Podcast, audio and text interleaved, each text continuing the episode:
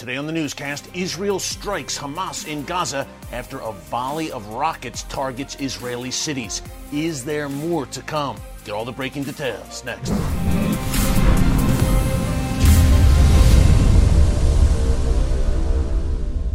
Hey folks, Erick Stakelbeck here. Welcome to the Watchman Newscast. Things are heating up once again between Israel and Palestinian terror groups.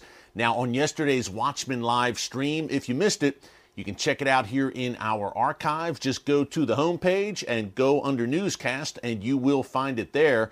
We broke down this major Israeli counterterrorism raid that took place yesterday in the city of Nablus in the West Bank. Now, the world calls it the West Bank. Here at the newscast, we call it Judea and Samaria because that's what the Bible calls it. It is the biblical heartland. Nablus, for instance, was known in the Bible as Shechem. It is where Joseph is buried. Nonetheless, today that city unfortunately has become a hotbed for Palestinian terror groups, including Hamas, Palestinian Islamic Jihad, and a newer group that calls itself the Lion's Den.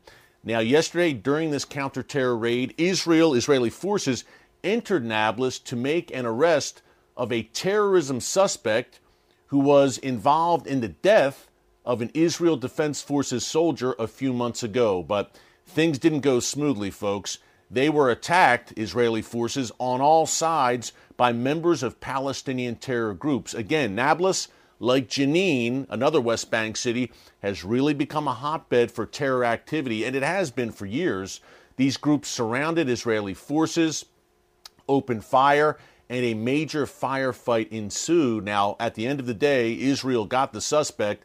They killed several members of these Palestinian terror groups, including members of Hamas, Islamic Jihad, and the Lion's Den. Uh, over one hundred people were injured. No Israeli soldiers were killed or injured reportedly, but things really heated up there, and no surprise, Hamas and Palestinian Islamic Jihad vowed revenge right away. And as we shared on yesterday's live stream, Israel was bracing for a response, namely rockets out of Gaza, where Hamas and Islamic Jihad really have their main power bases. Hamas, of course, rules Gaza with an iron fist. Well, that's exactly what we got early this morning.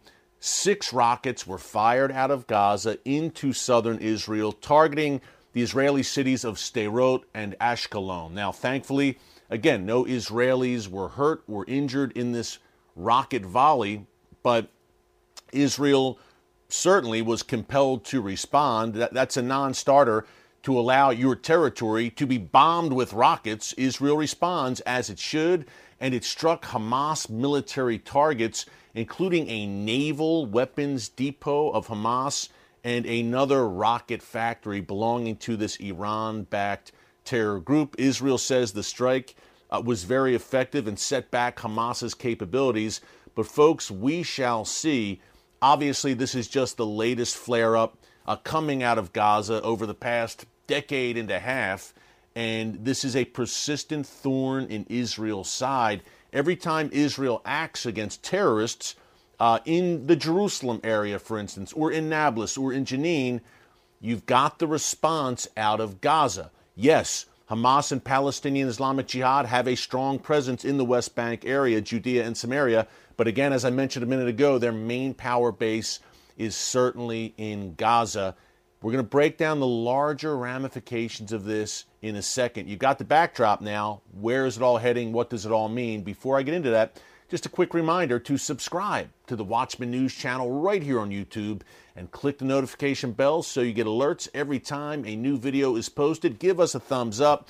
We really appreciate appreciate your support here on the channel, and we invite you to join us, if you haven't already, as watchmen and women on the wall for such a time as this. By the way, programming note, we had the live stream yesterday. If you missed my wide-ranging interview with our good friend Amir Sarfati of Behold Israel, that was posted here on the channel on Tuesday, February twenty-first.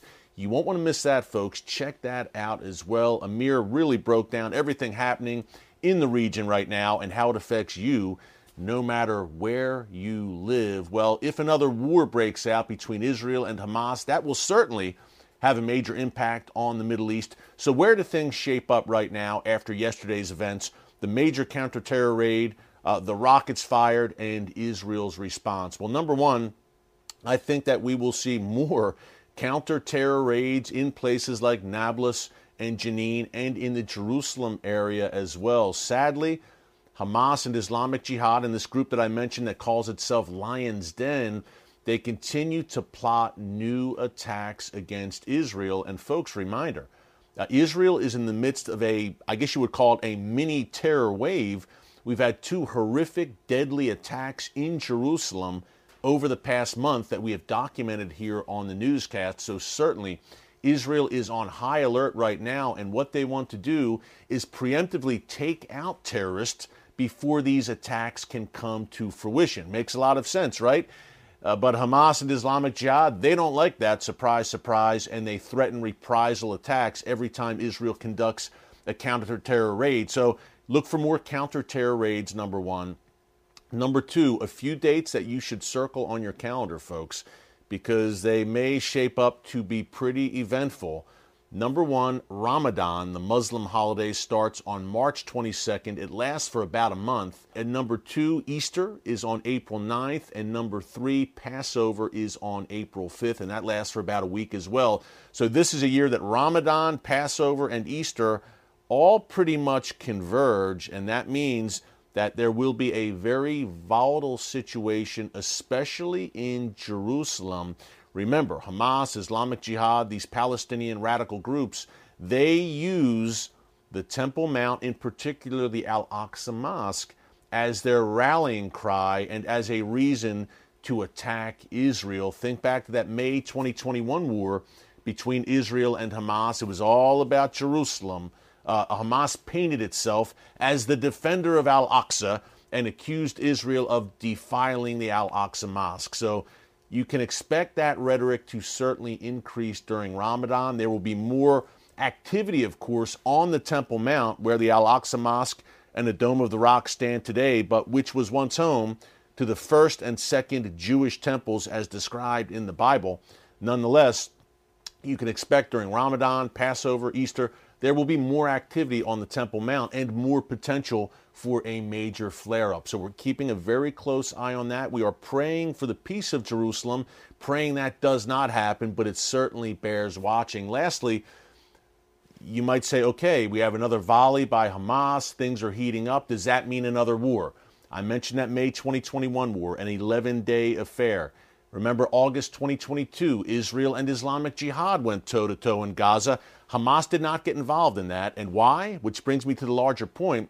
Hamas and Islamic Jihad are still licking their wounds from their previous engagements with Israel. They're not quite ready for another major conflict with Israel right now. So what you will see is certainly more flare-ups, but will you see a major showdown between Israel and these Palestinian terror groups out of Gaza in the near future? Never say never, sadly, folks, because things have a way of spiraling out of control in the region. Expect the unexpected in today's Middle East, certainly, but I get the sense that Hamas and Islamic Jihad are not ready for a major conflict with Israel right now. The simple fact is, they are steadily rearming. Even if Hamas and Islamic Jihad do not feel quite ready to go toe-to-toe with Israel yet again, if Iran, which is their benefactor, remember, these are two Iranian proxy groups, if Iran says, go act now, do it now, they really don't have all that much of a choice because they, in particular Palestinian Islamic Jihad, are very reliant on Iranian largesse and Iranian funding and support. So the Iranian regime, as always, it seems, the head of the snake in the region when it comes to terror, is really calling the shots there. We're watching all this very closely, folks. Until tomorrow, thanks so much for joining us. God bless you. And remember, never hold your peace.